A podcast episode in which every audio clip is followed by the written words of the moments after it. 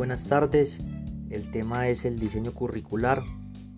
Este tema es importante ya que en las instituciones educativas se deben realizar diferentes programas de planeación, ejecución y evaluación de contenidos, temáticas y competencias.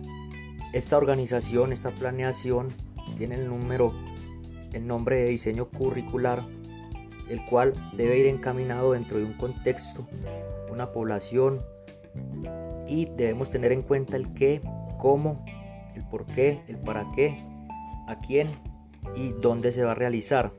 También hay algunas fases importantes como son eh, la de análisis de contexto, en donde miramos las necesidades de la población a la cual va dirigida esta planificación.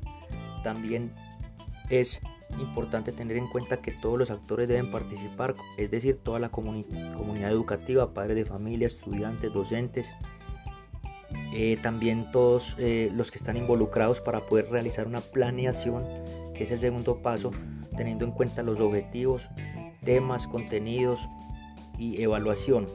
Al final entonces en el tercer paso se da la evaluación, retroalimentación de todo este proceso en donde se espera que se evidencie pues todo lo que se enseña durante eh, este en este currículo.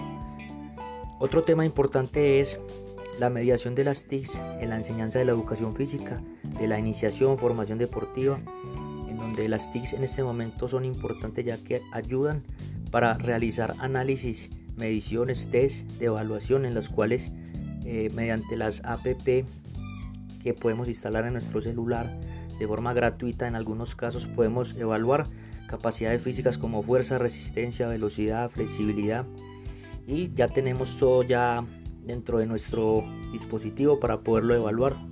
Eh, entonces es de gran ayuda ya que facilita pues eh, valorar, evaluar y tener un seguimiento y un control sobre eh, todo este tipo de capacidades físicas.